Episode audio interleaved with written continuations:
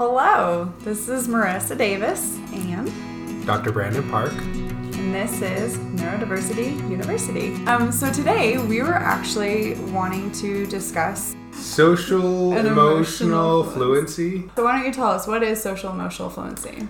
So, um, when I was first trying to um, put together what I felt was really important for um, this population, for students on the autism spectrum and other students who have social and emotional deficits, I was really thinking about how there's a lot of research talking about social emotional learning and and as I kept looking at it, I'm like, this is really a complex language that we're trying to teach them.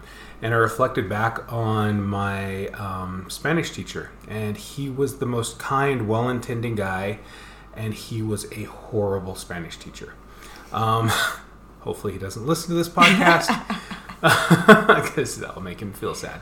Anyways, um, nothing but love. Nothing, Nothing but but love. Oh, kind guy, a wonderful guy. Anyways, um, he would teach us a group of words and phrases over a week or two weeks, and then we'd take a quiz on it, and then we'd do do the same thing again. Take a, a group of words and phrases over a week, and then another two or, or two weeks, and then take a quiz on it.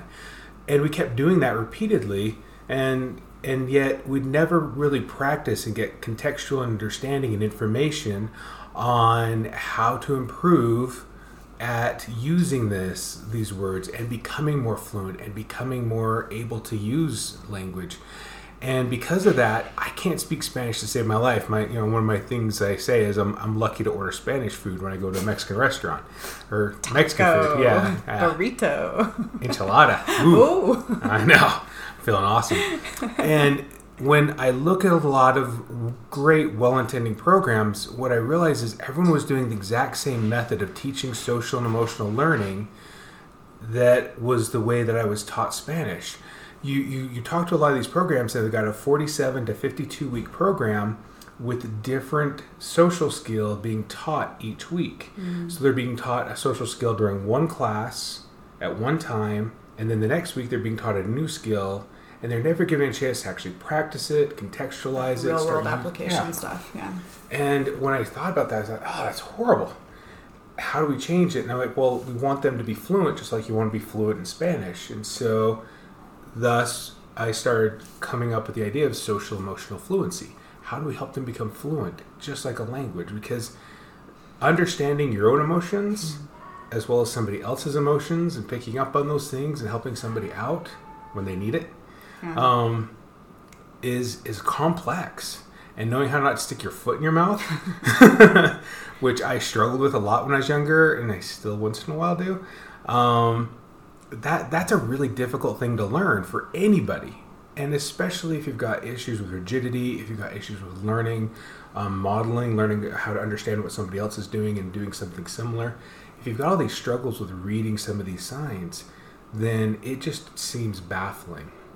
It'd be basically like getting dropped in the middle of Greece and asked to just find your way around without having any preparation for it. And so a lot of these kids, you know, all of a sudden they hit early adolescence, and that's why they start having so many struggles, is because it's just like someone dropped them in the middle of a country and they didn't know the language and they had to figure out how to ask to go to the bathroom and all, all those kind of similar things because they've just been dropped in the middle of this huge social web and they don't know what to do with it. Well, and I bet in the meantime, like people are seeing that they're in distress or that something's going on, and so we're bombarding them and asking what's wrong, what's wrong, what's wrong, but then they don't even have the emotional vocabulary to express really what's going on for themselves, and so I'm sure that that adds to a lot of dysregulation because they don't even know how to com- convey it to you or really express it to you as well. Yeah, and I've seen a lot of families where that's what's going on, and, and, and a lot of kids, a lot of the kids we work with, the, the, the student gets a, a diagnosis a little bit later. A lot of times when they hit adolescence, and so the family's constantly saying, "Hey, what's going on? What's going on?" And they're frustrated, Right. and it's dra- driving a huge wedge in between them as they're trying to battle through these things. Um, and so another thing that I found was really important. So that's the kind of the, the conceptual idea of the social emotional fluency. Um, to me, the importance of doing this is there's a few steps that are involved. Is the first step is increasing their their emotional language. So we have a whole bunch of you know words and different you know levels and degrees of the words, and then helping them to somatically connect it. So your emotional circuitry, uh, you know, we always, for those that study the brain, we always talk about the amygdala. Actually, the emotional circuitry is your amygdala, your cerebellum, the little wrinkly raisiny thing below the main part of your brain. So cerebellum means baby brain, and the upper part of your brain stem, and it's a big U shape hmm. kind of circuit. And that's that's your emotional circuitry. So it runs right in through your. It's not only is it sitting on top of, but actually runs through your brain stem. So when you feel an emotion in your body, Right. it's because it's hooked right to your brain stem, which goes into your peripheral nervous system, and that's why you feel emotions in different parts of your body. Interesting. And as we increase awareness of that somatic connection, we help these kids to understand their emotions better. Because a lot of times you'll see them raging and you'll ask them, Why are you mad? And they don't even think that they're mad Right. because they're not connecting the dots. That or you ask them what's wrong and all they can say is I'm mad. They- that's all they've got. Yeah. That's the only association that they have. Yeah. Interesting. Um, Well, one of the things that I love that we've done is here, like at the house, you know, we've got these really fun, unique posters kind of all over the place, but they're like pictures that are actually assigned with the words. So it's it's a way for them to like visually see kind of like the facial expression. We have monsters on this one, really cool one. And so it's a bunch of different monsters, but a bunch of different words underneath it. And within that, like they can kind of see the different monster and see the the emotion that the monster's going through, and then have the words underneath it. So it makes it kind of lighter too. It's not a, as big of a yeah. you know a, a moment for them to like actually start learning those words too. Yeah.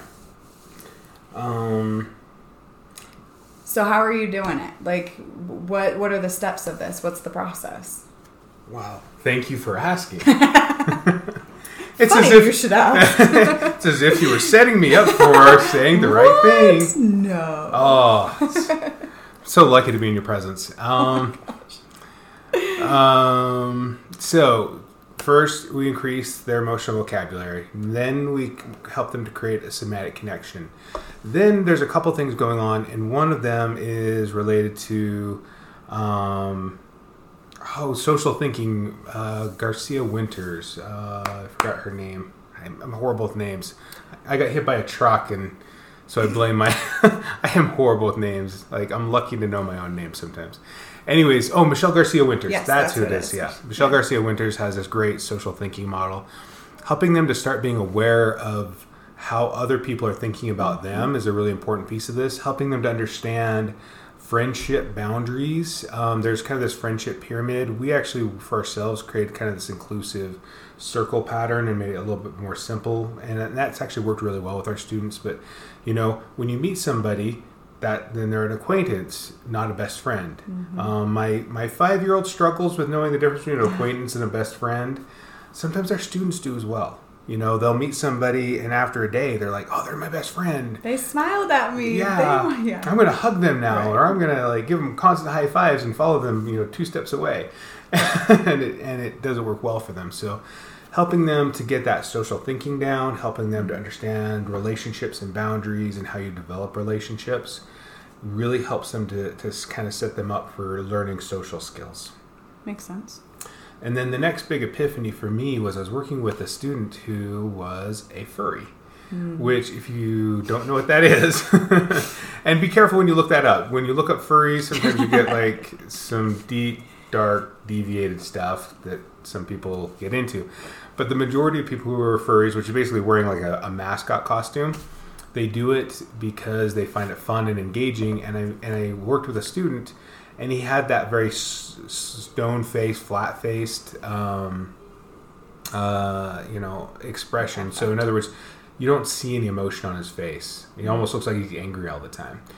And w- when I asked him why are you a furry, he said, "Well, it's because." When I wear my costume, people actually smile at me and they laugh and they're excited to see me. Otherwise, people always look at me weird and they wanted to get away from me. So he figured out a way to get the reaction out Mm-hmm. of people that he was searching for. And. I realized that the very first thing we need to do is teach them how to have some good initial social interactions and relations. And I started looking at all the different research out there on using mirrors and videotaping and stuff like that. And so at our facility, we've got a whole bunch of full length mirrors so these kids can stand in front and see their whole bodies, and then we can have them look in the mirror and see what their expression is like. And so one of our kids will call him Bob or Bubba. How about Bubba? Bubba. Bubba. Bubba seems like. Bubba. Hey, Bubba. Um, Bubba, you know, had an obvious, very kind of like not happy look. The I think there's a RBF is some sort of Oh. terminology for that. we won't go into what that means. You can you can Google that. Um, and you know, he just looked not very happy. And so I sat in front of the mirror with him and we practiced. Does this look like an approachable face? Is this what you want to do? And he started realizing how much he came across as someone that you wouldn't want to talk to. And actually, um, another I did do the same thing with, and I did pictures on my on my camera with um, our very intelligent student. We'll call him Bo Diddley. Bubba and Bo Diddley. All right. okay. Um, and and then they're able to see what their face looks like and understand how that makes them not approachable. So giving them that immediate feedback, having them practice a skill in front of a mirror is the first step. And then what we want to do is then to have them start practicing in partners where they're giving each other feedback. Then go out in the community and practice it. And then they're considered fluent when they come back and actually teach the skill they've learned to either their peers or their coaches that's the whole process of social emotional fluency. We help them with their language, we help them with understanding relationships and, and social thinking, understanding how other people think of them, and then start using skill development that builds into that, where they're practicing it and contextualizing it and using it out in the community until it actually becomes something they're fluent at. So one of the cool things that happened to me recently, I, I know you've been doing this work with a lot of the boys recently, and there there's someone that I know that was you know met several of the different boys, and the feedback that I got was how cool it was and how respectful that they were actually were. Like when introduced, they all came up and shook his hand, and they had softer expressions, and like they were actually going out of their way to like be more approachable. And like I was so proud of them in that moment and how hard they were trying. And you could tell it was a little uncomfortable but like they were actually going and practicing and doing it. And the feedback that I got was that how kind and how well mannered they were that you know they were really impressed impressed with what they had actually seen in that moment it was it was really a neat neat moment for me And one of, one of the boys even told you that the Seahawks are okay. I think. Yeah yeah absolutely So she had teased a lot about having blue hair. So we might have mentioned that in our last episode. Yeah. But um,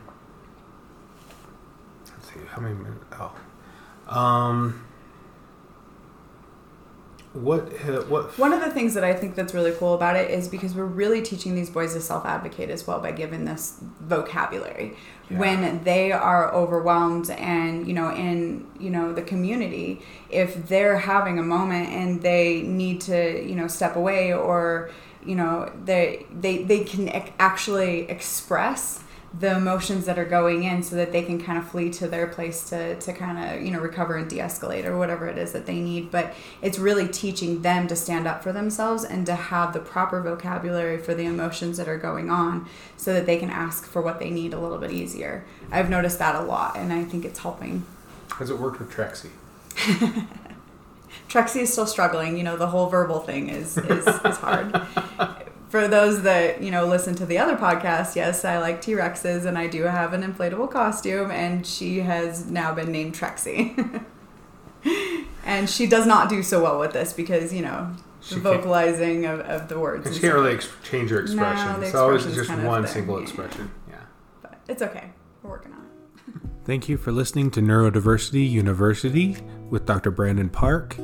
And please share us, follow us, like us, and review us on all your social media platforms. And just so you know, this was brought to you by New Focus Academy. Thank you again. Bye.